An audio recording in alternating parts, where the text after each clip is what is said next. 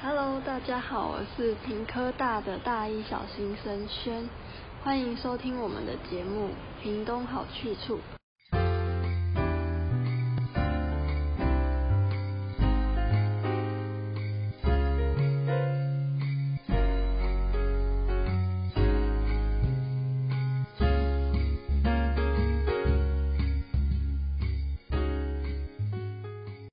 说到屏科大，大家一定都会想到屏科大地处山区，又比较偏远，到市区往往也要好几分钟。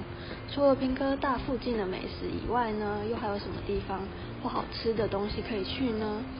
所以这集节目我们邀请到我们的大来宾屏科在地猴芝芝来到我们的现场，介绍屏科大学生周末的好去处，让我们掌声欢迎他。各位听众好，我是人人都都称我屏科在地猴的芝芝，谢谢主持人轩邀请我来参加这期节目。听说你在读屏科大的期间，发掘了不少美食景点，想问看看可不可以向我们介绍屏东有什么好玩的地方吗？那我们先从购物方面开始。嗯，老实说，屏东可以去购物的地方少之又少。最最有名的就是太平洋百货和环球百货了。那有什么食物是在美食街你觉得好吃的吗？可以推荐给大家。像是屏东太平洋百货里面的好正点港式点心和斗牛士牛排食馆、牛排食堂都蛮推荐给可以接受高价位想过节的观众们。逛够了属于市区的喧嚣，那也要深入去体验当地的特色和自然环境。你是不是在短短的几个月中去了很多景点啊？超疯的！当初是什么契机想要出门踏青呢？我虽然称自己为屏东在地猴，但我其实是土生土长的桃园人。啊，桃园距离屏东相当遥远，很少会来屏东旅游，就想说已经来这边读书了，那就趁着短短的四年把屏东玩得够本。我从屏科大出发，由屏东市、万丹、东港。垦丁、满洲、潮州、万峦，整整绕了屏屏东一圈呢。那到了这些地方，有哪些是你觉得有趣或漂亮的地方，一定要推荐给我们呢？嗯，先从离学校最近的雾台说起。迪卡屏东版上常会有人发文说，嗯，有人要跑山吗？讲的就是雾台啦。不过我只有早上去过。雾台最有名的无非是神山爱玉冰、甜甜圈，还有小米泡芙。没吃过的都不算说去过雾台哦。除了山路狭窄要小心点外，特别要注意的是，进入雾台时要停留在离港分局三德检查所，也就是警察局，要登记一下才能进入雾台乡。再来就是讲到屏东，就一定会想到的垦丁了。我一共去过垦丁两次，两次都是说走就走的旅行，很疯狂。平日的垦丁人潮稀少，没有人挤人的拥挤，逛起来很舒服。白沙湾和垦丁南湾适合悠闲的坐在那边，看着一望无际的大海，踏踏海水。那里可以租借阳伞，价钱是一天三百块。龙盘公园和风吹沙适合喜欢拍照的朋友停留。那边不管是观星还是看日出，都是来屏东的第一选择。不过那边风很大，机车记得要立中柱，不然很容易倒车。关于美，关于垦丁的美食，除了买酒以外，我不会，我通常不会在垦丁大街消费，那边的消费比较高，也没有说特别好吃，就是卖给观光客的价钱。我更倾向于去恒春市区觅食，像是恒春镇的南丰渔夫有卖炸物和冻饭，适合一群好朋友一起坐在一起吃饭聊天。还有恒春的两块半，卖的是凉面，它清爽又爽口，清凉又爽口。店面走的是王美风，喜欢拍照的王美一定要来。还有不能错过的恒春蛋酥饼和科技古早味绿豆钻，酥畅烫口的蛋酥饼配上冰凉的绿豆蒜，简直是绝配啊！这两间店就在正对面而已，刚好可以配着吃。最后是离岛小琉球。嗯，是要从东港坐长坐船才能到达的，小小的一座岛屿，骑车环岛三十分钟就晃完了。最著名的打卡地点莫过于花瓶石，常常是大家一下船就赶着去的第一景点。既然都来到小琉球了，不能错过的当然是水上活动啦，立桨、浮潜、SUP、独木舟，样样俱全。我个人是有一间特别喜欢的店啦，叫日星岛，卖的是早午餐，没有店面，就是一个小小的摊位。哇塞，也太多好玩的旅游点了吧？那可以说说看你在旅游中有什么让你印象深刻的事吗？嗯，像是我第二次去垦丁的时候，晚上去全家领完钱，就把车钥匙连同皮包一起放到车厢锁起来了，要发动机车时才发觉自己的钥匙放在车厢里面。重点是那时候已经九点快十点了，车行都已经关了。当时候超差的，想说不会要骑两个小时杀回去屏科大拿备用钥匙再回来肯定吧。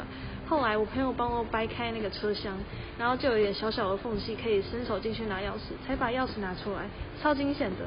但这次的小插曲让我永生难忘。太扯了吧！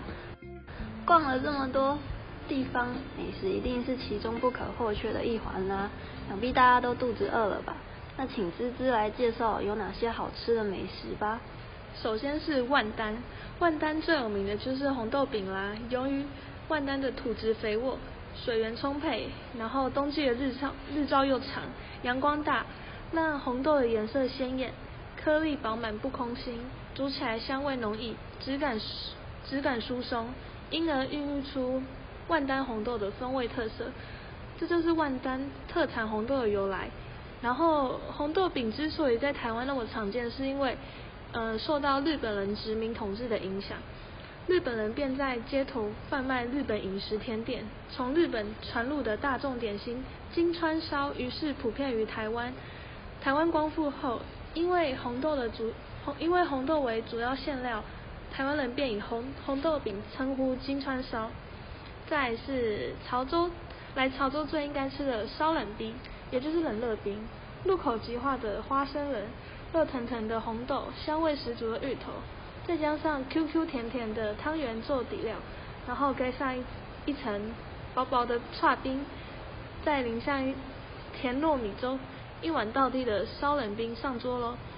烧冷冰起源于民国五十四年，当初店里卖的是热汤圆，还有剉冰。有一位吃热汤圆的顾客觉得汤圆太烫了，所以希望老板老板加一点冰，就这样无心插柳柳成荫。如此冲突的组合，反而创造出口感相当独特的烧冷冰。台语台语就台语叫做烧冷冰。